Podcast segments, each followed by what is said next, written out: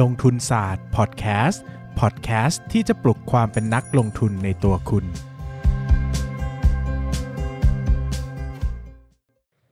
สวัสดีครับยินดีต้อนรับเข้าสู่รายการลงทุนศาสตร์พอดแคสต์พอดแคสต์ที่จะมาปลุกความเป็นนักลงทุนในตัวคุณเมื่อกี้ที่หยุดไปเพราะว่ากำลังจะพูดอีกชื่อรายการหนึ่งนะฮะก็วันนี้ทำอะไรนะฝนยังตกอยู่เลยป้า คือเราเราต้องจัดการยังไงกับการที่ฝนตกต่อเนื่องกันมาสิบห้าวันอันนี้เป็นคุณคุณผู้ฟังฟังเป็นเสียงแบ็คกราวด์ไปเป็น เอ เอส เอ็ม อาร์ เบาๆก็จะได้นอนหลับฝันดีราตรีสวัสดิ์นะฮะนะครับก็วันนี้นะครับช่วงคุยหุ้นกับนายปั้นเงินเราจะมาคุยกันกับหุ้น อี เค เอช โรงพยาบาลเอกชัยศรีวิชัยไม่มีศรีวิชัยของเอกชัยอย่างเดียวครับผมก็ต้องเล่าอย่างนี้นะครับว่าฝนตกแล้วก็ง่วงมากช่วงเวลาอัดเนี่ยหลายๆเทปที่ผ่านมาเราจะสมาธิหลุดกันเพราะเราง่วงๆเพราะว่าเรานอกเรื่องนิดนึงเพราะว่าเป็นการพักผ่อนก็ผมได้จะนัดกับปั้นเงินสักประมาณนัดกันทีนึงก็อัดห้าเทปนะครับเพราะว่าค่อนข้างยุ่งนะครับแล้วก็เวลาอัดหลายๆเทปเนี่ยมันก็จะเหนื่อยๆหน่อยนะครับก็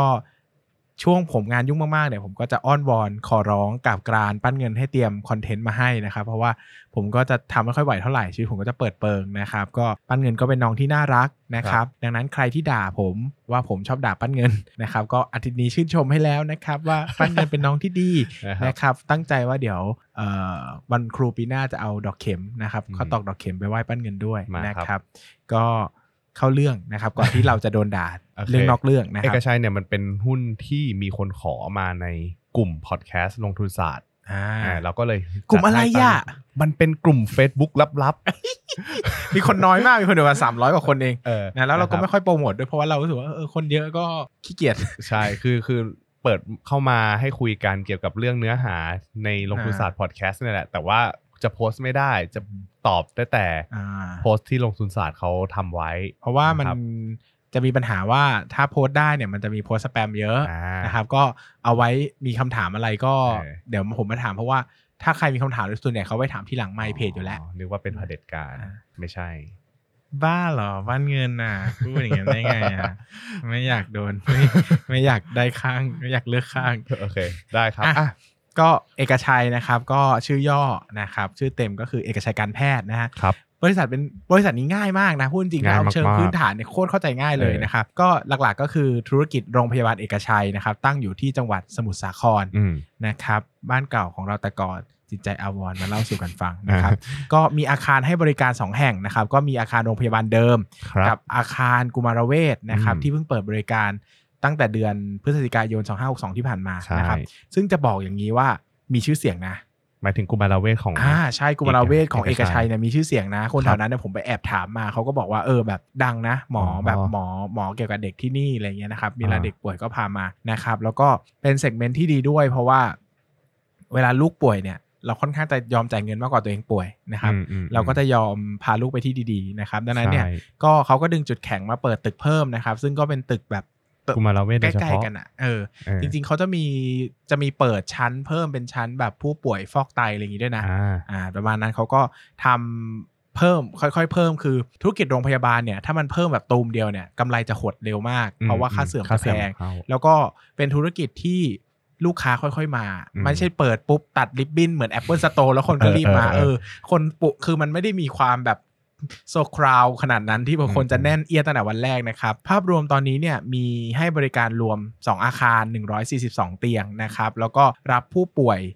ในนะครับทั้งหมดสี่สิบสามห้องผู้ป่วยนอกได้เจ็ดร้อยสามสิบเก้าคนต่อวันนะครับก็จริงๆแล้วเนี่ยก็รับทั้งหมดทุกโรคนะครับแต่โรคที่มีชื่อเสียงก็จะเกี่ยวกับเอ่อเด็กโรคเด็กนี่ก็จะดังนะครับหลักๆเนี่ยนะครับหลักๆเนี่ยเราตัวเลขเนี่ยให้ปั้นพูดอันนี้จะพูดเธอจะพูดใช่ไหมอ่างั้นก็เราไม่พูดเยอะแล้วกันเราก็จะพูดว่ากลุ่มลูกค้าของเขาเนี่ยจะแบ่งเป็นสองกลุ่มนะครับก็คือกลุ่มลูกค้าทั่วไปกับกลุ่มลูกค้าคู่สัญญานะครับแบ่งง่ายๆก็คือกลุ่มลูกค้าทั่วไปคือลูกค้าจ่ายเงินเองนะกลุ่มลูกค้าคู่สัญญาเนี่ยก็คือกลุ่มที่เอ่อมีคนจ่ายให้นะครับซึ่งก็จะประกอบไปด้วยหนึ่งลูกค้าคู่สัญญาบริษัทประกันก็คือประกันจ่ายเช่นทำ เอ เอ กรุงเทพประกันภัยอะไรเงี้ยนะครับกลุ่มที่สองก็คือบริษัทจ่ายเช่นเป็นลูกจ้างบริษัทสมุทรไทยคงคาอย่างเงี้ยเราก็จ่ายให้อะไรเงี้ยนะครับหรือว่าสามเป็นเอ่อสิทธิประกันสังคมก็เป็นสัญญากับประกันสังคมอะไรเงี้ยนะครับโดยภาพรวมเนี่ยเราจริงๆแล้วนะครับ ข้อดีข้อเสียนะเราพูดข้อดีข้อเสียดีกว่าลูกค้าทั่วไปมีข้อดีก็คือเงินมันค่อนข้างถ้าเทียบ profit แล้วเนี่ยน่าจะดีกว่าโดยทฤษฎีนะเพราะว่าลูกค้าเป็นลูกค้ารายเดียวความสามารถในการต่อรองจะต่ำกว่าเราคิดสภาพถึงทำประกันเนี่ยลูกค้าที่แบบมีลูกค้ามาพันคนอย่างเงี้ยเขาก็ต้องขอต่อรองค่านู่นค่านี่อย่าง เอ เอ เนี่ยป้านเคยทำงานใช่ไหมเขาก็จะมีราคากลางของยาบางอย่างการรักษาบางอย่างว่ามันควรจะเท่านี้นะถ้าบริถ้าโรงพยาบาลเบิกไปเกินเขาก็จะส่งกลับมาถามว่าทำไมแพงจังอะไรอย่างเงี้ยนะขอต่อได้ไหมอะไรอย่างเงี้ยไม่ได้เอ้ยจริงๆทำได้จริงๆนะเออเขาดีลได้จริงๆว่ายาตัวนี้ควรจะเท่านี้การรักษาแบบนี้ควรจะเท่านี้เขาก็จะมีราคากลางว่ามันประมาณนี้นะอะไรอย่างเงี้ยอันนี้คือธรรมดาของบริษัทประกันนะครับ negotiate ได้นะครับแต่ถ้าเราเป็นตัวเราเราก็ทำไม่ได้เราก็บอกเอ้ยราคานี้แพงจังซื้อข้างนอกถูกกว่าเนี่ยอันนี้ไม่ได้เขาก็จะไล่ไปซื้อข้างนอกนะครับในขณะที่ลูกค้าคู่สัญญาเนี่ยมีข้อดีก็คือว่าบางกรณีเนี่ยเช่นกรณีอย่างโควิด สิบเก้า เนี่ยมันก็มีประโยชน์เพราะว่าลูกค้าที่เป็นประกันสังคมนะครับที่เป็น โอ พี ดี ผู้ป่วยนอกเนี่ยมันได้เป็นรายหัวต่อปีคือเข้าไม่เข้าเนี่ยก็ได้เงินเท่ากันดังนั้นการที่ลูกค้าไม่มาเนี่ยก็อาจจะเป็นข้อดีก็ได้นะครับแล้วลูกค้ากลุ่มที่เป็นลูกค้าคู่สัญญาเนี่ยมักจะมีความแน่นอนมากกว่านะครับดังนั้นเนี่ยก็โดยภาพรวมเราก็ต้องมีการบาลานซ์ซึ่งกันและกันนะครับก็คือต้องเอากำไรด้วยแล้วก็เอาความแน่นอนด้วยนะครับโดยสัดส่วนหลักๆเนี่ยนะครับสัดส่วนหลักๆเนี่ยในปีหกสิบเนี่ยมันประมาณ ห้าสิบห้าสิบนะแต่ปีหกสิบสองเนี่ยนะครับขึ้นมาสองปีเนี่ยลูกค้าทั่วไปเนี่ยสัดส่วนลดลงมาเหลือ สี่สิบสองเปอร์เซ็นต์ นะครับแล้วก็ลูกค้าคู่สัญญาเนี่ยขึ้นมาประมาณ ห้าสิบเจ็ดเปอร์เซ็นต์ นะครับก็การเวทสัดส่วนก็จะแตกต่างกันออกไปนะครับคราวนี้นะครับส่วนที่ตรงนึงที่อยากจะให้ดูมากๆเลยนะครับก็คือเรื่องของ capacity นะครับของ โอ พี ดี นะครับ capacity ของ โอ พี ดี เนี่ยนะครับก็เอ่อห้องตรวจจำนวนจำนวนทั้งหมดเนี่ยสามสิบแปดห้องนะครับเอ่อรับเอ่อคนไข้นะครับได้จำนวนครั้งนะเอาจะเป็นจำนวนครั้งเนี่ยประมาณ หนึ่งแสนห้าหมื่นหนึ่งพัน ครั้งต่อปีนะครับซึ่งปัจจุบันเนี่ยอัตราการเข้าใช้บริการจริงๆเนี่ยในปีหกสิบสองนะอันนี้ไม่อันนี้ไม่พูดถึงโควิดนะครับก็อยู่ที่ประมาณ ห้าสิบเจ็ดจุดแปดสามเปอร์เซ็นต์ ซึ่งถือว่าไม่เยอะหมายถึงว่า capacity โดยทั่วๆไปเนี่ยเรามองเราตั้งเป้าไว้ประมาณสัก เจ็ดสิบเปอร์เซ็นต์ บวกลบจะกำลังสวยนะครับซึ่งแปลว่าตัว โอ พี ดี ของของเอกชัยเนี่ยก็ยังไม่ได้ยังไม่ได้ใช้อย่างเต็มที่เท่านั้นนะครับซึ่งต้องบอกว่าทำเลแถวๆนั้นอ่ะเป็นทำเล Red Ocean ของโรงพยาบาลใช่นะครับเพราะว่ามีโรงพยาบาลใหญ่ๆตั้งอยู่หลายแห่งในตลาดหลักทรัพย์เส้นนั้นอ่ะเส้นเพชรเกษมแถวๆสมุทรสาครนะครับมีโรงพยาบาลใหญ่ๆสำคัญสำคัญอยู่เต็มไปหมดเลยนะครับแถวเอกชัยก็มีหลายโรงพยาบาลจริงๆมันมีโรงพยาบาลรัฐด้วยมั้งมหาชัยอ่ะแถวๆนั้นอ่ามีโรงพยาบาลรัฐด้วยแล้วก็มีวิชัยเวชด้วยมีมหาชัยด้วยนะครับขับออกมาหน่อยก็เกษมราษฎร์พญาไทนะครับโอ้เต็มไปหมดเส้นนั้นนะครับก็ก็แน่นหนาแน่นนะครับหมายถึงว่าในเชิงของโรงพยาบาลที่เซกเมนต์ใกล้เคียงกันเนี่ยมีเยอะนะครับเพราะว่าธนบุรีเนี่ยก็ถือว่าเป็นโรงพยาบาลเอกชัยหรือธนบุรีเอกชัยเอกชัยเนี่ยก็เป็นโรงพยาบาลเขาเรียกว่าอะไรเอกชนเซกเมนต์กลางๆคือไม่ได้แพงระดับกรุงเทพดุสิตเวชการหรือว่าบี ดี เอ็ม เอส แต่ก็ไม่ได้ถูกระดับการุญยเวชอะไรเงี้ยก็ส่วนใหญ่ก็ประมาณกลางๆนะครับไปดูเคยไปคอมมานีวิสิตก็ไปดูค่าบริการนู่นนี่นั่นมาก็โอเคประมาณนี้กลางๆนะครับซึ่งโดยภาพรวมของเอกชัยทั้งหมดเนี่ยกลัวเลยกลัวพูดผิดเลยเอกชัยทั้งหมดเนี่ยที่คนไปลงทุนกันที่ช่วงหนึ่งหุ้นขึ้นเยอะๆจากสี่บาทไปแปดบาทอะไรซัมติงเนี่ยนะนะครับเขาก็ไม่ได้มองเรื่องของโรงพยาบาลเลยนะเขาไม่ได้มองเรื่องของสมุทรสาครเอกชัยสิเอกชัยไงเออเอกชัยแล้วพูดอะไรเมื่อกี้โรงพยาบาลโรงพยาบาลบอกว่าไม่ได้เขาไม่ได้มองธุรกิจโรงพยาบาลแต่เขามองมันก็มันก็ธุรกิจโรงพยาบาลก็คือเขามองธุรกิจ ไอ วี เอฟ ซึ่งอันนี้ถือว่าเป็นคีย์เวิร์ดเลยว่าถ้าตามเอกชัยแล้วไม่พูดถึง ไอ วี เอฟ นี่ถือว่าไปไปไปผิดไปผิดโรงพยาบาลแล้วนะครับนะครับก็คือเรื่องราวของ ไอ วี เอฟ เนี่ยก็คือการทำการการทำบุตรบ้านทำเป็นไหมทำบุตรทำเป็นแต่ไม่ต้องแต่ไม่ต้องมีบุตรยางทำแบบปกติเออเราอยากมีลูกไหมอยากมีลูกไหมผมหมอผมอะตอนที่ตอนที่เป็นโสดอะเคยคิดว่าอยากจะมีอ่าแต่พออยู่อยู่เป็นโสดมาเรื่อยๆเรื่อยๆเรื่อยๆคือช่วงแรกๆอะตอนนั้นอะผมไปนี่เว้ยไปคอมพานีวิสิตเหมือนกันแหละแต่ไปคนละรอบกับพี่อืมก็คือรู้สึกว่าเฮ้ยสูตรนี้มันดีนะถ้าวันหนึ่งเรามีคู่เราอยากจะมีลูกเราควรจะทำยังไงควรจะเก็บคนจะเก็บเชื้อเราไว้ไหมอะไรอย่างนี้เออมันมีเทคโนโลยีนี้แล้วก็รู้สึกสนใจเดี๋ยวก็หมดแล้วเนอะใกล้หมดแล้วใช่ไม่ไม่หมดหรอกเชื้อแรง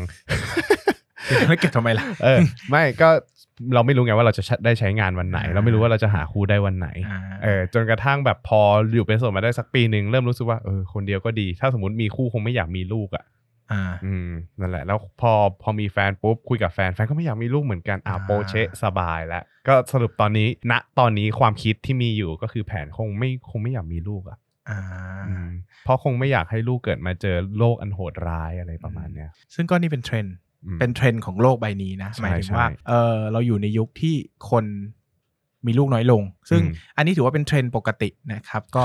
ใครที่ศึกษาเรื่องเชิงประชากรศาสตร์จะรู้ว่าอัตราการมีลูกเนี่ยค่อนข้างจะบ่งบอกถึงระดับ development ของ country ได้เพราะว่าประเทศที่มีการเจริญเติบโตมากๆเนี่ยคนคือในอดีตเราจำเป็นต้องมีลูกเพื่อสร้างหลักประกันในอนาคตในตอนเกษียณของเราว่าหนึ่งนะการมีลูกหมายถึงแรงงานในครัวเรือนมีคนทำแบบมีคนถูข้าวถูข้าวข้าวถูบ้าน หาข้าวให้กินถูบ้านกวาดพื้นทำสวนอะไรอย่างงี้ใช่ไหมครับโตไปลูกเหล่านี้ก็จะเลี้ยงเรานะครับซึ่งมันเป็นค่านิยมมันเป็นค่านิยมแล้วก็เป็นหลักประกันนะสำหรับคนที่รายได้ไม่เยอะนะครับแต่พอประเทศมันพัฒนาขึ้นเรื่อยๆเนี่ยเราวางแผนการเงินได้มีชีวิตที่ดีขึ้นได้นะครับก็กลายเป็นว่าตัวของตัวของอัตราการมีลูกเนี่ยก็ค่อนค่อนข้างจะบ่งบอกนะครับซึ่งอันนี้ก็เป็นเทรนด์สำคัญที่ถ้าประเทศเจริญขึ้นประเทศพัฒนาขึ้นเราจะใช่รู้ไหมว่าประเทศอิสลามอ่ะที่เป็นประเทศที่คนบอกว่าโอ๊ยแบบมีลูกกันแบบไม่ได้นะคุมกำเนิดไม่ได้นะแต่อัตราการมีลูกก็ต่ำลงตามความเจริญของ จี ดี พี นะ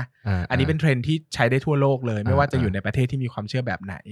นะครับก็อันนี้เราก็ย้อนกลับมาที่ ไอ วี เอฟ นิดนึงว่าอ้าวแล้วทำไมเขาถึงต้องทำในเมื่อเทรนด์ของคนไม่อยากมีลูกแล้วคุณทำ ไอ วี เอฟ ทำไมนะครับข้อหนึ่งนะข้อหนึ่งก็คือคนที่เขาอยากมีอ่ะเขาก็อยากมีจริงๆใช่แล้วเขาคนเหล่านั้นมักจะเป็นคนที่มีเงินด้วยคือคนที่ตัดสินใจแล้วว่ายังไงฉันก็จะมีลูกให้ได้เนี่ยแล้วเขาสู้เนี่ยคนเหล่านี้มักจะมีเงินแล้วยอมพร้อมจ่ายเออซึ่งการทำ ไอ วี เอฟ เนี่ยแพงนะคือ ไอ วี เอฟ อ่ะเป็นกอบเป็นกำอะแค่ตรวจทำแลบอย่างเดียวตรวจฮอร์โมนนู่นนี่นั่นน่ะก็ประมาณสามแบบหลายหมื่นนะเอาง่ายๆนี่คือตรวจเฉยๆนะซึ่งถ้าเอาทั้งคอสเนี่ยตีกลมๆก็ประมาณสัก สี่แสน ห้าแสน บวกแลบบวกบวกลบ ห้าแสน บวกลบนะครับขึ้นอยู่ว่าคุณต้องไปตรวจกี่ครั้งต้องนอนโรงพยาบาลกี่ครั้งอะไรอย่างเงี้ยนะครับซึ่งคนที่อยากมีก็คืออยากมีคือสตอรี่ตอนนั้นผมก็ตามเหมือนกัน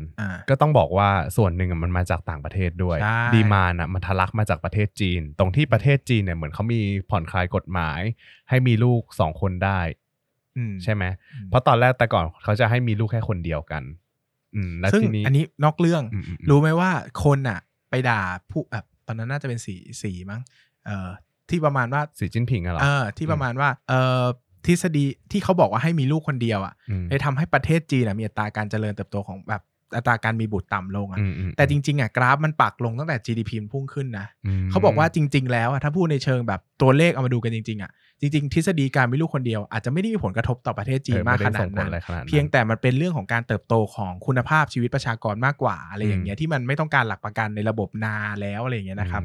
ซึ่งพอคนจีนเนี่ยยุคสมัยนั้นเนี่ยมันก็มีท็อปิกอิชชูเรื่องว่าเขามีลูกคนเดียวซึ่งคนที่อยากมีลูกหลายคนเนี่ยเขาจะไม่ได้รับรัฐสวัสดิการในลูกคนที่สองนะมันก็จะมีข่าวมีเรื่องเล่าว่าคลอดลูกคนแรกมาแล้วเป็นผู้หญิงก็เอาไปฆ่าทิ้งอะไรอย่างเงี้ยนะเออก็มันมีก็มีอิชชูประมาณเหล่านี้พอตอนนี้เขาเปิดกว้างแล้วว่าคุณมีลูกคนที่สองคุณก็ได้รับรัฐสวัสดิการเหมือนมีลูกคนเดียวคือแต่ก่อนคนจะมีลูกหลายคนต้องรวยเพราะว่าคุณต้องเลี้ยงดูคนอื่นเนี่ยคือแบบการส่งเรียนการทำอะไรเงี้ยคุณจ่ายเองหมดแต่เดี๋ยวนี้มีรัฐสวัสดิการแล้วคนที่ไม่เคยไม่เคยจะมีลูกเลยคนที่สองเนี่ยเขาก็อยากจะมีซึ่งคนเหล่านี้บางคนอายุเยอะแล้วไงเพราะว่าเขาก็ผ่านรู้การมีลูกมานานเขาก็ต้องหาวิธีแหละเพราะว่าเวลามันเหลือน้อยแล้วนะครับซึ่งอันนี้จะมีนิดนึงที่ผมขอไม่พูดแต่ผมจะพูดว่ามันมีอิชชูบางอย่างว่าการทำ ไอ วี คนหลายคนจะถามว่าแล้วทำไมเขาต้องบินมาทำที่ไทยทำไมไม่ทำที่จีนเออมันมีกฎหมายบางข้อที่ติดที่คนจีนไม่ชอบเรื่องมนุษยธรรมเออเราเราไม่ลงรายละเอียดเพราะว่ามันก็จะมีอะไรอิชชูหลายๆอย่างแต่อันนี้ก็ไปหาข้อมูลอันต่อแล้วกันว่าแต่ที่ไทยอ่ะมันพออลุ่มอล่วยได้แต่ที่จีนเนี่ยมัน strictly ว่าไม่เด็ดขาดดังนั้นเนี่ยมันก็เลยกลายเป็นว่าคนจากจีนบางคนเขาก็จะมาที่ไทยเพราะว่าคิดรวมแล้วต้นทุนค่าใช้จ่ายเนี่ยมันไม่ได้ต่างกันเยอะก็มาอยู่ที่ไทยก็บินมาไม่ไกลอะไรเงี้ยได้ออปชันพิเศษขึ้นมาเออมันก็จะมีเรื่องราวบางอย่างที่ที่ไทยมันก็จะมีช่องว่างทางกฎหมายบางอย่างที่ทำได้เขาก็จะอลุ่มอล่วยให้แต่ที่จีนเนี่ยมันจะ absolutely notเอออะไรอย่างเงี้ยนะครับก็ประมาณนั้นโดยที่เรื่องราวเนี่ยแต่ก่อนเนี่ย ไอ วี เอฟ ที่เอกชัยเนี่ยมันก็โตมาเรื่อยๆเนอะเขาคือความจริงเนี่ยเอกชัยเนี่ยไม่ใช่เจ้าตลาดของตลาด ไอ วี เอฟ ในประเทศไทยเจ้าตลาดเป็นเจตนินอ่าใช่แต่อันนั้นก็ยังไม่ได้เข้าตลาดนะครับ โอ้แต่ผมไปดูงบย้อนหลังของเจตานินตอนช่วงที่ศึกษาว่าเฮ้ย ไอ วี เอฟ ของเอกชัยจะโตได้ไหมเนี่ยเจตานินโคตรโตเลยนะแล้วเจตานินคิวยาวมากเลยใช่เจตานินคือ ไอ วี เอฟ อ่ะมันมีความเชื่อเยอะเพราะว่ามันไม่ได้แปลว่าทุกคนการันตีทำได้มันไม่ หนึ่งร้อยเปอร์เซ็นต์ เออมันไม่ หนึ่งร้อยเปอร์เซ็นต์ ดังนั้นเนี่ยคุณเสียเงินไปแล้วคุณอาจจะไม่ได้ลูกก็ได้มันก็มีความเสี่ยงว่าเท่านู้นเท่านี้ซึ่งหมอที่อัตราการสำเร็จสูงๆอ่ะค่าใช้จ่ายเขาก็เรียกได้มากคือหมายถึงว่าเขาก็เรียกเงินได้มากกว่าเพราะว่ามันก็เหมือนโอกาสสำเร็จผมมากกว่าไงผมก็เรียกได้มากกว่าหมอที่มีชื่อเสียงเขาก็จะแนะนำต่อๆกันแต่เอกชัยเนี่ยเขาก็เพิ่งมาเจาะตลาดแต่เขาก็จะมีกลุ่มแบบเหมือนเอเจนต์ที่นู่นหามาให้อ่าเขาก็จะเข้ามาทำอะไรอย่างเงี้ยอย่างที่บอกว่าถ้าคนที่มีอัตราทำติดเยอะๆเนี่ยเขาจะมีฐานลูกค้าว่าแบบแนะนำให้มาทำกับคนนี้คือคนนี้สิซึ่งแต่เอกชัยอ่ะไม่มีอันนี้มาก่อนยังไม่มีฐานมาก่อนแต่ตอนนี้เริ่มทำฐานซึ่งถือว่าอัตราประสบความสำเร็จเนี่ยค่อนข้างสูงแต่เคสอ่ะมันยังน้อยมันก็เลยยังการันตีอะไรมากไม่ได้ก็คือตัวเลขที่สูงเนี่ยมันอาจจะมาจากเพราะว่าเออตัวเลขเขายังน้อยอยู่แล้วยังไม่บอกยังบอกไม่ได้ว่าเฮ้ยถ้าวันนึงตัวเลขเยอะๆเนี่ยsuccess rate มันจะเท่าเดิมหรือเปล่าอ่าซึ่งเขาก็ไปดึงทีมหนึ่งคือเขาต้องมีทีมหมอครับสองคือต้องมีเอเจนต์อ่าเอเจนต์จากจีนด้วยอะไรอย่างเงี้ยครับครับเขาก็ดึงคนเข้ามานะครับแล้วก็ตอนนี้เนี่ยจัดตั้งมีศูนย์เอ่อเขาเป็นศูนย์อยู่ที่พระรามเก้านะครับชื่อว่าเขาก็จะเรียกนิคเนมนะครับว่า อี เค เอช ไอ วี เอฟ ก็คือว่าถ้าคุณจะมาทำลูกอะไรอย่างเงี้ยใช่ไหมคือคุณบินมาถึงประเทศไทยแล้วก็มาสู่สาครเลยมันก็จะนั่งรถมาไกลนู่นนี่นั่นก็จะเหนื่อยเขาก็จะมีการสกรีนเบื้องต้นก่อนนะครับว่าโอเคคุณทำได้ไหมบางทีตรวจแลบอะไรอย่างเงี้ยนะครับก็อันนี้ก็ทำไปก่อนก็ได้ว่าพร้อมแล้วเนี่ยมันก็จะลดระยะเวลาจากที่จะต้องมาที่ที่เอกชัยเออเอกชัยสมุทรสาครบ่อยๆเนี่ยอาจจะเหลือจำนวนครั้งแค่ไม่กี่ครั้งก็จะมาครั้งนึงแล้วอีกครั้งนึงก็นอนโรงพยาบาลเลยอะไรเงี้ยมันจะไม่มันจะไม่ได้มาแบบทีทีมาเจาะแลบอะไรอย่างเงี้ยนะครับก็ก็ ไอ วี เอฟ เนี่ยก็เป็นตลาดที่มีขนาดใหญ่มากนะครับแล้วก็ตัวของเอกชัยเนี่ยก็พยายามที่จะเข้าไปมีส่วนร่วมอยู่ในตลาดนี้แต่ต้องเข้าใจว่ามันต้องแบ่งกันหลายส่วนหนึ่งคือต้องแบ่งกับเอเจนต์สองคือต้องแบ่งให้หมอที่เหลือคือของเอกชัยดังนั้นเนี่ยสัดส่วนที่เขาได้จริงๆเนี่ยถ้าผมให้ผมตีนะอย่างมากก็หนึ่งในสามหรือว่าอย่างน้อยก็หนึ่งในสี่คือจริงๆอ่ะเอกชัยอ่ะไม่ได้ถือหุ้นในอี เค เอช ไอ วี เอฟ เต็มๆด้วยหรือว่า อี เค ไอ นั่นแหละ อี เค ไอ เนี่ยเขาไม่ได้ถือเต็มๆเขาถือแค่ประมาณหกสิบห้ามั้งหกสิบห้าหรือหกสิบหกเปอร์เซ็นต์ ประมาณเนี้ยซึ่งคือมันมันตัวเลขมันเยอะก็จริงนะแต่อย่าลืมว่าตัวเลขที่เข้ามาที่ อี เค ไอ อ่ะมันต้องหักให้เอเจนซี่ไปก่อนซึ่งเอเจนซี่หักเยอะดังนั้นเนี่ยมันหมายถึงว่าจริงๆแล้วรายได้รวมทั้งหมดเนี่ยเขาอาจจะได้ประมาณจริงๆสักหนึ่งในสามถึงหนึ่งในสี่เพราะว่าสัดส่วนไอ้ที่เหลือที่เขาบอกอ่ะที่เขาถือแถว สิบห้าเปอร์เซ็นต์ ที่เหลือเขาก็ต้องให้หมอถือเพราะว่าไม่งั้นเดี๋ยวหมอดังแล้วหมอไปทำเองอะไรเงี้ยนะก็ต้องมีสัญญงสัญญาอะไรบางอย่างที่เขาก็ต้องดีลไว้นะครับซึ่งจริงๆแล้วเนี่ย อี เค เอส เนี่ยนะครับทำ perform ได้ดีมากในปีที่แล้วเดี๋ยวจะให้ปั้นเล่าเรื่องการเติบโตของกำไรแต่ทำค่อนข้างจะมี target นะครับแล้วก็กำไรโตดีมากนะครับแต่ผมขอ recap ปีนี้นิดนึงว่าเขาก็เจอประเด็นโควิด สิบเก้า ซึ่งคนจีนมาไม่ได้มาไม่ได้เลยก็นะนะครับก็ก็เห็นสภาพก็ก็จะเหนื่อยมากนะครับเพราะว่ากลุ่มลูกค้าที่คิดว่าจะเติบโตก็อาจจะหายไปหมดเลยก็ได้นะครับคืออยากมีเรื่องนึงอยากจะเล่าให้ฟังตอนที่ไปไม่อยากฟังครับไม่อยากฟังผมอยากเล่าให้คนฟังอ๋อๆได้ครับเล่าให้คนอื่นฟังแต่ผมไม่ฟังผมปิดหูโอเคได้ก็ตอนที่ผมไปคอมพานีวิสิตนะครับตอนนั้นเนี่ยบังเอิญเจอกับคนที่เป็นเอเจนซี่พาคนจีนมาพอดีนี่ฮะเออตอนแรกผมคิดว่าคนนั้นน่ะผู้หญิงคนนั้นน่ะที่เป็นเอเจนซี่อ่ะเป็นคนไทยพอพูดไทยชัดแบบชัดมากแบบเดินผ่านอ่ะได้ยินนะเขาพูดคุยกับนางพยาบาลสักพักนึงมี ไอ อาร์ เขาเดินมาบอกอ๋อคนนั้นน่ะเป็นเอเจนซี่ค่ะเออมาจากจีนเออบอกบัตรดีไทยใช่มั้ยไม่ใช่อันนั้นมันรีเจนซี่เนี่ยไปทายอินให้เขาอีกเขาไม่ได้ซื้อโฆษณาเราเดี๋ยวเราจะโดนจับเดี๋ยวข้อหาโฆษณาไม่แล้วแล้วเงินที่คนจีนควักออกมาแบบควักออกมาฟึบเห็นเป็นแบบเป็นเป็นฟอนต์น่ะเป็นแบบกี่แสนไม่รู้อ่ะแล้วนั่งนับตรงนั้นอ่ะเพื่อจ่ายอ่ะโอ้โหแล้วแบบโหตอนที่เราไปอ่ะเรายังเห็นเลยแล้วเราไม่รู้ว่าวันอื่นที่เราไม่ได้ไปอ่ะมันจะมีอย่างนี้อีกสักกี่เคสคือมันเห็นที่เป็นตัวเงินจริงๆว่าเออมันเป็นตัวมันเป็นเงินที่เขาเอามาจ่ายจริงๆอ่ะคือคือพวกคนจีนมามาอย่างเงี้ยเขามีเงินอยู่แล้วแล้วเขาก็มาเขาไม่ผมไม่รู้นะว่าคนอื่นเขาจ่ายบัตรเครดิตอะไรยังไงไหมแต่คนเนี้ยควักเป็นฟอนต์เลยซึ่งให้ผมเดานะผมว่าเอเจนซี่ต้องได้อย่างน้อยก็ สามสิบเปอร์เซ็นต์ อืมต่ำๆเลยสูงๆอาจจะถึงห้าสิบด้วยซ้ำอืมนะครับผมอ่ะเรามาดูกันที่ฝั่งปริมาณกันบ้างนะครับเวลาผ่านไปนานมากยังไม่เข้าปริมาณยาวๆก็ได้คนเขาบอกว่าเขาฟังเขาชอบเปิดเราทิ้งไว้แล้วเขาก็เดินไปที่อื่นสรุปได้ฟังป่ะวันนี้ไม่ได้ฟังอ่ะ เอกชัยเราต้องเข้าใจกันก่อนว่า อี เค เอช เนี่ยมันก็คือโรงพยาบาลนี่แหละครับดังนั้นแล้วเวลาเราวิเคราะห์อ้าวจริงๆไม่เดี๋ยวคนสงสัยว่าอ้าวแล้วที่ฟังมาทั้งหมดแล้วเขาคิดว่าเป็นอะไรเป็นอะไรครับอีกเหรอเราไม่อยากให้เขาเข้าใจผิดไปประเด็นในเรื่องของ ไอ วี เอฟ เยอะคือรายได้หลักอ่ะมันยังมาจากโรงพยาบาลดังนั้นแล้วเนี่ยเราต้องมานั่งคำนวณ ไอ พี ไอ พี ไอ พี ดี โอ พี ดี กันอยู่นะครับผมก็ถ้าจะให้คำนวณคร่าวๆเนี่ยอย่างปีที่ผ่านมาเขาเพิ่งเปิดใช่ไหมครับเพิ่งเปิดตึกกุมารเวชตึกที่สอง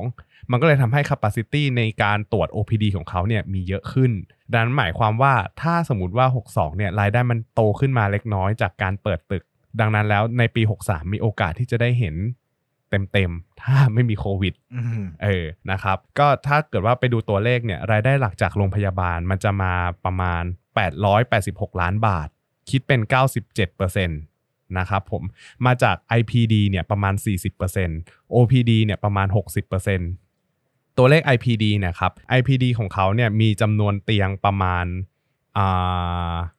แปดสิบเตียงมั้งที่เปิดอยู่นะครับแต่จริงๆแล้วจะมีประมาณหนึ่งร้อยห้าสิบเท่าที่ผมรู้นะเออมีประมาณหนึ่งร้อยห้าสิบเตียงแล้วก็พอมาดูที่อัตราการครองเตียงเนี่ยมันอยู่ที่ประมาณ เจ็ดสิบถึงแปดสิบเปอร์เซ็นต์ ตัวจะเป็นตัวเลขเท่าไหร่ลองไปหากันเองนะครับแล้วก็ค่าห้องเนี่ยค่าห้องเฉลี่ยของเขาอยู่ที่ประมาณประมาณ หนึ่งหมื่น มั้ง หนึ่งหมื่น หนึ่งหมื่น ถึง หนึ่งพันห้าร้อย บาทต่อคืนอ่าตัวนี้ก็ยังไม่ชัวร์ลองไปเช็คกันเอาเองอันนี้คือวิธีคำนวณ ไอ พี ดี นะครับส่วน โอ พี ดี เนี่ย โอ พี ดี เราก็ต้องดูกำลังการให้บริการต่อปีพอเขาเปิดตึกใหม่แล้วเนี่ยเขาก็สามารถเพิ่มจำนวนครั้งในการให้บริการได้แล้วก็เอาไปคูณอัตราการใช้งานหรือว่าอัตราการเข้าตรวจนะครับแล้วก็คูณด้วย revenue per bill ก็คือดูว่าบินหนึ่งเนี่ยมันจะประมาณเท่าไหร่ผมใบ้ๆให้ว่าน่าจะประมาณ หนึ่งพันห้าร้อย อะไรแบบนี้แล้วก็ลองไปกดเครื่องคิดเลขกันดูละกันนะครับซึ่งปีที่ผ่านมาเนี่ย โอ พี ดี เนี่ยมันจะโตขึ้นประมาณ หกสิบเอ็ดเปอร์เซ็นต์ อืมถือว่าโตเยอะเพราะว่าเปิดตึกกุมารเวชศาสตร์และ ไอ วี เอฟไอ วี เอฟ เนี่ยเขานับเป็นรายได้พูดให้ดีนะเปิดอะไร เปิดตึกกุมารเวชไงเปิดการตรวจมาอ่าใช่ใช่แล้วก็มี ไอ วี เอฟ เข้ามาซึ่ง ไอ วี เอฟ เนี่ยเขานับเป็น โอ พี ดี อ่าใช่ก็สมควรโตครับผมมันก็เลยโตขึ้นมา หกสิบเอ็ดเปอร์เซ็นต์ นะครับพอเรามาดูตรงนี้แล้วเราก็จะเห็นว่าต้นทุนของโรงพยาบาลเนี่ยหลักๆมันก็จะเป็นพวกค่าธรรมเนียมหมอเงินเดือนของหมอต้นทุนยาและค่าเสื่อมราคาเนี่ยรวมทั้งหมดแล้วเนี่ยมันจะประมาณห้าสิบแปดเปอร์เซ็นต์ ดังนั้นแล้วเนี่ยกำไรขั้นต้นในปีหกสิบสองนะครับมันก็จะอยู่ที่ สี่สิบสองเปอร์เซ็นต์ ถือว่าสูงเหมือนกันนะครับก็ถ้าเกิดถ้าเกิดว่าสูงครับปกติโรงพยาบาลสักสามสิบอืมถ้าเกิดว่าเปิดตึกใหม่แล้วยังไม่มีรายได้เข้ามาเยอะผมคิดว่าปีหกสิบสามเนี่ยน่าจะโดนตรงนี้น่าจะหายไปอยู่เหมือนกันโดนแล้วแหละ อ่ะนะครับผมก็ต่อมา เอส จี เอ็น เอ เอส จี เอ็น เอ ก็คือพวกการให้บริการอื่นๆพวกหลังบ้านอย่างเงี้ยคิดเป็นประมาณ เอส จี เอ็น เอ to sale คิดเป็น ยี่สิบเอ็ดเปอร์เซ็นต์ นะครับผมไฮไลท์ของ อี เค เอช คืออะไรรู้ป่ะไม่มีค่าใช้จ่ายเกี่ยวกับการเงินเพราะไม่มีการกู้ยืมอืมจริงๆอ่ะเขาอ่ะอยากโตเยอะๆแหละใช่แต่มันติดเรื่องแคปของหมออืมหมายถึงว่าเขาอยากทำ ไอ วี เอฟ ให้มากกว่านี้แหละแต่มันทำไม่ได้แล้วเพราะหมอก็มีอยู่เท่านี้อะไรอย่างเงี้ยมันก็มันน้อยเออถ้าแบบคือมันกลายเป็นอุปสรรคของเขาที่เขามีเงินแต่เขาโตไม่ได้หมายถึงว่าเขาต้องค่อยๆโตอ่ะเขาไม่สามารถโตแบบกระฉูดเลยซึ่งในปีที่ผ่านมามันก็กำไรโตเยอะเหมือนกันนะแต่มันก็ไม่ได้ถือว่ากระฉูดสำหรับสำหรับการเติบโตแบบหุ้นโกรธแบบขนาดนั้นอะไรอย่างเงี้ยนะครับผมอ่ะทีนี้ขอมาพูดเรื่อง ไอ วี เอฟ ดีกว่า ไอ วี เอฟ เนี่ยผมเคยไป ซี วี มาเมื่อปีเคยไปทำไม่เคยเคยคิดจะทำแต่ไม่ทำเพราะตอนนั้นยังหาแฟนไม่ได้อันแน่เหมือนไทยอินตลอดเวลาแต่มีแฟนแล้วแต่แล้วคุณจะพูดทำไมผมโสดนะครับจีผมได้โอเคติดต่อเข้ามาได้ครับเคยไป ซี วี ตอนปีสองพันสิบแปดช่วงนั้นอ่ะสตอรี่นี้กำลังมาเลยก็อย่างที่บอกไปว่าเห็นเป็นฟอนต์อย่างเงี้ยมีนักลงทุนชื่อดังเข้าด้วยนะใครนะใครวะมีชื่อนึงในหัวนึงแต่แต่ไม่อยากพูดเดี๋ยวพูดผิดแต่คิดว่าใช่เออเออเออนั่นแหละก็ปีพอพอหลังจากนั้นเนี่ยผมก็ไม่ได้ไปดูแล้วก็ตามอยู่ห่างปีสองพันสิบเก้าหรือว่าปีสองพันห้าร้อยหกสิบสองที่ผ่านมาเนี่ยอ่าตัวตัวของ ไอ วี เอฟ เนี่ยทำรายได้ให้กับเอกชัยอ่ะรายได้อย่างเดียวนะสองร้อยสี่สิบแปดล้านบาทก็คือรายได้รายได้ทั้งหมดของเขาอ่ะมันคือแปดร้อยแปดสิบหกมาจากตรงเนี้ยสองร้อยก็ไม่แปลกที่ปีนี้หุ้นจะลงเยอะเพราะว่า เพราะว่ามันมันน้ำหนักมันมาจากตรงนี้เยอะแล้วไงน้ำหนักมันเยอะแล้วคือมันปิดประเทศแบบไม่ได้เลยคือนับตรงๆก็ประมาณเกือบเกือบสามสิบเปอร์เซ็นต์ของรายได้ทั้งหมดอ่ะอ่าใช่แล้วก็แต่ว่าไอ้ตัวนี้เนี่ยมันเป็นรายได้ที่คอนโซลมาจาก อี เค ไอ แล้วนะเออมันไม่ใช่รายได้เต็มๆคือรายได้เต็มๆก็ต้องเป็นต้องเยอะกว่านี้อีกใช่มันจะเยอะกว่านี้ซึ่งถ้าก่อนมาถึงเอเจนซี่ก็ต้องเยอะกว่านี้ไปอีกใช่ซึ่งถ้าให้เดานะว่าจำนวนเคสต่อปีอ่ะผมคิดว่าเขาน่าจะประมาณสามร้อยเคสตามที่เขาตั้งไว้เห็นเขาบอกตอนแรกจะสักเดือนละยี่สิบป่ะคุณคุ้นบอกว่าเหมือนว่าตั้งเป้าเดือนละยี่สิบอืมๆๆแต่บางแต่มันตอนแรกยังทำมันก็ได้หลังๆก็แต่แต่มันเกินนะมันเกินตามที่เขาคาดไว้เออแล้วก็รายได้เฉลี่ยต่อเคสเนี่ย สี่แสน เท่าที่คำนวณดูคิดว่า สี่แสน บาทเก่งมากในบ้านเงินครับผมก็ค่าใช้จ่ายส่วนใหญ่ของพวก ไอ วี เอฟ พวกนี้มันจะมาจากหนึ่งเลยคือพวกค่าเช่าที่ที่พระรามเก้าอย่างที่บอกว่าเขาพระรามเก้านี่เขามีธุรกิจอะไรดังๆมั้งอ่าก็พวกเซ็นทรัลพระรามเก้าฟอร์จูนอะไรอย่างงี้เส้นเส้นนั้นใช่ไหมอ่าอัมสเตอร์ดัมลงเบียร์อ่าเคยใช้บริการบ้างไหมเคยใช้บริการบ้างไหมเออฟอร์จูนอ่ะเคยอ๋อเคยเคยไปซื้อเคยไปเดินเล่นใช่ครับผมโอเคนะการที่มันตอบว่าเออก็น่าจะรู้แล้วนะว่าหมายความว่าอะไรนะครับเพราะถ้าคนมันไม่เคยไปมันก็ตอบว่าไม่เคยไปหรอกครับอะไรอย่างเงี้ยครับก็ค่าใช้จ่ายส่วนใหญ่ที่บอกไอ้ไอ้ที่มันแพงๆอ่ะคือค่าหมอกับค่านักวิทย์นะพวกนี้มันต้องลงทุนเยอะผมไม่รู้เหมือนเหมือนกันว่าเงินเดือนเท่าไหร่เออแต่ว่าจากที่รู้จากเจตนินอ่ะดีกว่าดีกว่าที่คุณจะไปนั่งเรียนหมอแล้วทำอย่างอื่นอีกหมายถึงว่าจริงๆแล้วอ่ะในทุกสายมันคือหมออ่ะถ้าถึงจุดหนึ่งอ่ะมันก็ถ้าชำนาญถึงจุดนึงเออมันก็หาเงินได้ทางนั้นแหละอะไรเงี้ยแต่หมายถึงว่าหมอที่จะขึ้นมาทำ ไอ วี เอฟ ได้ในระดับนี้มีกี่คนในประเทศนี้ด้วยอะไรอย่างเงี้ยมันก็ไม่ได้แบบโอ้ทุกคนขนาดแต่ผมมองอย่างนี้มากกว่าว่า ไอ วี เอฟ อ่ะมันเป็นช่วงที่ดีมานด์กำลังมีเยอะในช่วงนี้มันก็เลยสามารถเรียกเงินเดือนหรือว่ารายได้แพงๆได้แต่ในขณะที่หมอสาขาอื่นทั่วไปอ่ะมันทำสามารถทำได้ตลอดวิชาชีพเขาสามารถใช้ได้ตลอดชีวิตไม่ต้องดูดีมานด์อะไรอย่างงี้อืมอันนี้ก็ทำได้ตลอดแหละแต่หมายถึงว่ามันอันนี้เป็นช่วงที่ดีอ่ะเขาก็อาจจะเป็นต้องขึ้นราคาเพื่อลดความร้อนแรงของดีมานด์ตามหลักธุรกิจนะแต่หมายถึงว่ามันก็ผมก็เชื่ออย่างหนึ่งนะว่าไม่ใช่หมอทุกแบบมันไม่ใช่ทุกคือมันต้องมีความเจ๋งระดับหนึ่งถึงมาทำได้ไม่คือถ้ามันทำในระดับที่ความรู้ปกติทำได้นะป่านนี้ อี เค เอช ก็จ้างหมอสักสองร้อยคนแล้วก็เปิดรับให้ระเบิดโลกไปเลยมันก็แต่ผมว่าเขาพยายาม build success rate ของเขาอยู่เขาพยายามผมว่าเขาก็พยายามจะหาบุคลากรเพิ่มใช่แต่ขนาดนักวิทย์ยังถูกซื้อตัวกันเลยอ่ะมันก็เป็นอะไรที่ค่อนข้างสเปซิฟิกพอสมควรคือแบบมันอยู่ในจุดที่ดีมานด์มาแล้วต้องการสเปเชียลิสต์แล้วแต่คนมันยังไม่ได้ถูกเพอร์ฟอร์มมาอะไรอย่างเงี้ยนะครับใช่ครับแต่ว่าล่าสุดเนี่ยผมไปเปิดเว็บไซต์ของเอกชัยดูอยากรู้ว่าตอนเนี้ยหับหับเลยใช่ไหมอ่ะหับหับอะไรนะไม่ใช่หับไม่ใช่หับเอกชัยหับไม่ใช่ไม่ใช่ไม่ใช่คนเราเว็บกันคนเราเว็บจำผิดเห็นปั้นชอบเปิดดูบ่อยๆก็เลยงงๆนะครับก็ของเอกชัยผมไปเปิดดูเห็นมันมีโปสเตอร์ที่เป็น ไอ วี เอฟ เนี่ยออกมา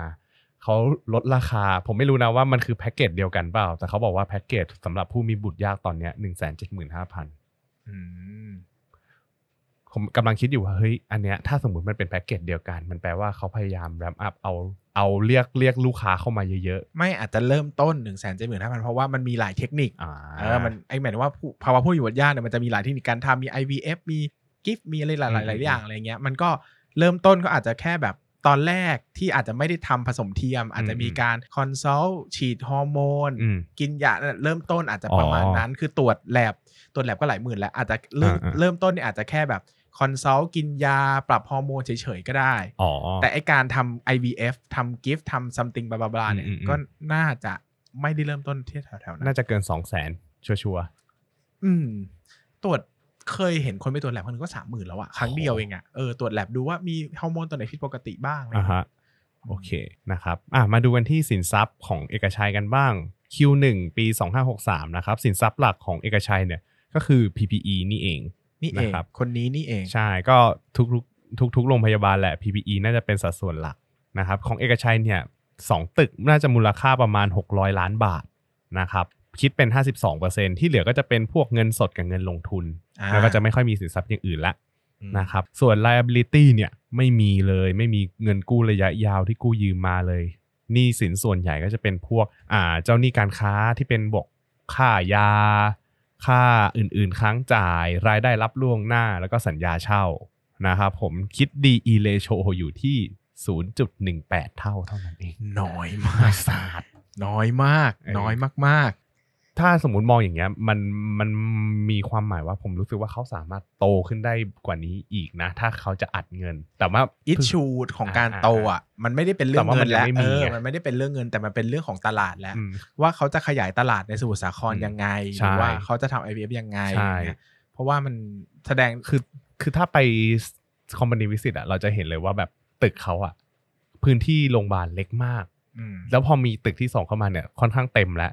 แล้วที่ดินที่อื่นเนี่ยผมก็ไม่เห็นเขาจะมีเห็นเขาบอกว่ามีฝั่งตรงข้ามป่ะเออมีฝั่งตรงข้ามแต่ว่าเขาก็ยังไม่ได้คิดจะใช้หรืออะไรอย่างเงี้ยก็ถ้าสมมุติจะลงทุนก็อาจจะเป็นฝั่งตรงข้ามแต่ต้องถามว่าดีมานด์ของในสมุทรสาครในสมุทรสาครแถวๆมหาชัยอะไรตรงนั้นน่ะมันจำเป็นที่เขาจะต้องเปิดเพิ่มหรือเปล่าอืมประมาณนี้นะครับผมอ่ะมาดูที่ cash flowฝนนี่ตกจริงจังมากเลยนะนี่สิบห้า สิบห้าวันแล้วยังไม่หยุดได้คาดว่าอีกยี่สิบสองวันก็ยังไม่หยุดนะนะครับนะฮะกระแสเงินสดมันจะเป็นแพทเทิร์นบวกลบๆกระแสเงินสดจากการดำเนินงานบวกเพราะว่ามีค่าเสื่อมจาก พี พี อี เยอะก็เลยทำให้กำไรมีคุณภาพนะครับผมลงทุนลงทุนเป็นลบเพราะว่ามีการสร้างอาคารใหม่ตามคอนเซปต์ง่ายๆเลยแล้วก็ลบติดลบเพราะจ่ายปันผลนะครับคร่าวๆเอกชัยก็มีประมาณนี้แหละเป็นโรงพยาบาลเล็กๆพูดง่ายๆนะครับที่เหลือก็ต้องลองไปคำนวณดูว่า ไอ พี ดี โอ พี ดี revenue เป็นเท่าไหร่แล้วบวกกับ ไอ วี เอฟ น่าจะได้ประมาณเท่าไหร่คือผมอะเวลาคำนวณอะผมเคยคำนวณ อี เค เอช แยกเอาออกมาว่าเฮ้ย อี เค เอช น่าจะทำกำไรได้เท่าไหร่แล้วโรงพยาบาลธรรมดาทำกำไรได้เท่าไหร่เพราะมันสามารถคำนวณแยกกันได้ง่ายๆกันนะครับลองดูลองดูครับประมาณนี้โอเคเรามาฝาก key take away กันดีกว่าเดี๋ยวผมเริ่มก่อนละกันนะครับ ไอ วี เอฟ เนี่ยสำหรับผมอะผมรู้สึกว่า ไอ วี เอฟ ของเอกชัยเนี่ยเราต้องดูนะครับว่าในอนาคตอะอย่างที่พี่เบสบอกไปว่าประชากรศาสตร์มันมีส่วนสำคัญกับเรื่องนี้เราสามารถใช้เรื่องประชากรศาสตร์เข้ามาในการตั้งสมมุติฐานการคำนวณกำไรในอนาคตของ ไอ วี เอฟ ได้ถ้าเกิดว่ามันยังมีอยู่อะสมมตินะสมมติว่าในประเทศจีนเนี่ยยังมีความต้องการที่จะทำบุตรในประเทศไทยอยู่เหมือนเดิมกฎหมายของในประเทศจีนยังไม่เปลี่ยนนะครับเขาก็ต้องมีดีมานด์ไหลเข้ามาในนี้อยู่แล้วแหละเพียงแต่ว่าในวันที่ประเทศจีนเขากลับมาเนี่ยดีมานด์ตรงนั้นอ่ะมันจะอยู่ถึงเท่าไหร่มันจะมีไปถึงเมื่อไหร่นะครับอ่าแล้วก็ถ้าเกิดว่ามันยังมีอยู่มันจะยังมียังมีทางเป็นไปได้อยู่ผมก็คิดว่าตรงเนี้ยเอกชัยสามารถทำได้ยาวๆแค่รอลูกค้าจากจีนก็น่าจะมีเยอะแล้วคือผมอีกอย่างนึงคือเราต้องไปดูด้วยว่าเอเจนซี่ที่เขาดีลอยู่อ่ะยังจับมือกับเขาอยู่หรือเปล่าเพราะว่าไอ้ไอ้ลูกค้าในมือเอเจนซี่เจ้าเนี้ยมีค่อนข้างเยอะอยู่เหมือนกันจากที่เขาจากที่เขาให้ข้อมูลมานะเขาบอกว่ามีลูกค้าอยู่ในมือเขาอะเยอะดังนั้นแล้วเนี่ยเอกชัยสามารถกอบโกยจากตรงนี้ได้นะครับซึ่งถ้าถามว่าเรื่องเนี้ย ไอ วี เอฟ อะจำเป็นกับคนไทยมากไหมผมมองผมคิดว่ามันดีมานด์ไม่ได้เยอะเท่าเมืองจีนอ่าใช่เพราะว่าอย่างที่บอกไปว่าเมืองจีนมันเป็นเมืองที่กำลังพัฒนาแล้วคนอะตอนที่เขาอั้นว่าแบบเฮ้ยเขามีลูกได้แค่คนเดียวอะเขาอยากมีลูกหลายๆคนแต่ในขณะเดียวกันตอนนั้นเขาก็แก่แล้วเขาก็มีอายุแล้วดังนั้นทำให้ success rate ในการที่จะให้กำเนิดโดยธรรมชาติอ่ะมันค่อนข้างน้อยเขาก็เลยต้องหาทางพึ่งซึ่งถ้าเกิดว่าทำในจีนได้เขาก็ทำในจีนแต่ว่าเขาถ้าเขาอยากได้ option พิเศษเขาจะเข้ามาในประเทศไทยประมาณนี้ต้องต้องพูดอย่างนี้เนาะว่าในไทยอ่ะก็มีตลาดแหละแต่คนไทยอ่ะไม่ได้มี อี เค เอช เป็น first choice อ่าเพราะว่าในตลาดไทยอ่ะถ้าพูดถึงคนคือคนที่จะมีบุตรยากในไทยแล้วก็ทำเนี่ยมันจะต้องเขาเรียกว่าต้องมีทุนทรัพย์แหละใช่ไหมเพราะว่าถึงขั้นทำอะไรอย่างเงี้ยคือต้องมีเงินจริงจังซึ่งคนที่มีเงินจริงจังอ่ะเขาก็จะไป segment premium ครับนะเช่นเจตนินผมว่าเจตนินก็เจตนินเป็นอันดับหนึ่งนะเท่าที่รู้อ่าเจตนินเป็นอันดับหนึ่งใช่แต่ผมรู้สึกว่ามันก็นอกจากเจตนินแล้วก็จะมี segment premium อารมณ์แบบโรงพยาบาลกรุงเทพบำรุงราษฎร์อย่างเงี้ยโรงพยาบาลกรุงเทพพญาไทสามหรือว่า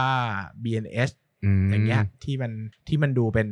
ตรงนี้ชื่อว่าอะไรนะที่อยู่ตรงกรุงเทพคริสเตียนอ่ะ บี เอ็น เอส ป่ะ บี เอ็น เอช เออนั่นแหละมันเป็นโรงพยาบาลที่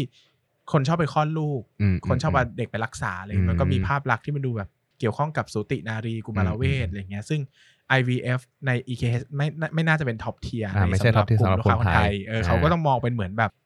เหมือน medical tourism ที่ค่อนข้างจะเฉพาะเจาะจงไปเลยสำหรับตลาดนี้แต่จริงๆในจีนน่ะเขาก็ไม่ได้มอง อี เค เอช จะเป็นตัวเลือกแรกๆเหมือนกันนะใช่ๆเพียงแต่ว่าดีมานด์ในจีนมันล้นมาเยอะจนกระทั่งแบบเออ มันขึ้นกับเอเจนซี่เขาดูคิวด้วยแหละมันขึ้นกับเอเจนซี่เลยพูดกันตรงๆนะว่าถ้าเอเจนซี่เขาอินดิวมาได้ก็ได้นั่นแหละมันก็มีมันก็มีความเป็นในหน้าประมาณหนึ่งนะครับส่วนของผมก็ฝาก ไอ วี เอฟ ได้แหละนะครับเพราะว่าหุ้นมันขึ้นมาด้วย ไอ วี เอฟ แล้วก็เขาก็ถ้าได้ก็ดีก็จะโตดีนะครับก็ต้องรอลุ้นว่าหลังโควิดมันจะฟื้นเมื่อไหร่เพราะว่า อี เค เอส น่าจะเป็นหนึ่งในโรงพยาบาลที่ได้รับผลกระทบจากโควิดเยอะมากนะอาจจะเยอะพอๆกับบำรุงราษฎร์โดยเลยก็ว่าได้เพราะว่าลูกค้าต่างชาติถึงแม้ว่าสัดส่วนจะไม่ใช่สัดส่วนใหญ่แต่สัดส่วนรายได้เป็นสัดส่วนใหญ่เพราะว่าเขาเป็นเขาได้รายได้มาจาก ไอ บี เอฟ เยอะนะครับครับประมาณนี้ก็ให้โฟกัสเรื่อง ไอ บี เอฟ เยอะๆนะครับก็เรื่องราวบริษัทนี้ง่ายเนาะไม่ค่อยมีอะไรซับซ้อนเท่าไหร่นะครับเป็นเป็นโรงพยาบาลเล็กๆนะครับหรือเราอาจจะโง่อาจจะไม่ค่อยรู้อะไรเยอะก็เลยรู้สึกว่ามันง่ายนะครับก็วันนี้ก็ขอบคุณทุกคนมากแล้วก็มาฝากลุ้นอาทิตย์ต่อไปว่าฝนจะยังตกอยู่หรือเปล่านะครับเป็นฝนวิปโยคโอเคขอบคุณมากที่ติดตามฟังครับขอบคุณครับสวัสดีครับอย่าลืมกดติดตามลงทุนศาสตร์ในช่องทางพอดแคสต์เพลเยอร์ที่คุณใช้แล้วกลับมาปลุกความเป็นนักลงทุนกันใหม่ในลงทุนศาสตร์พอดแคสต์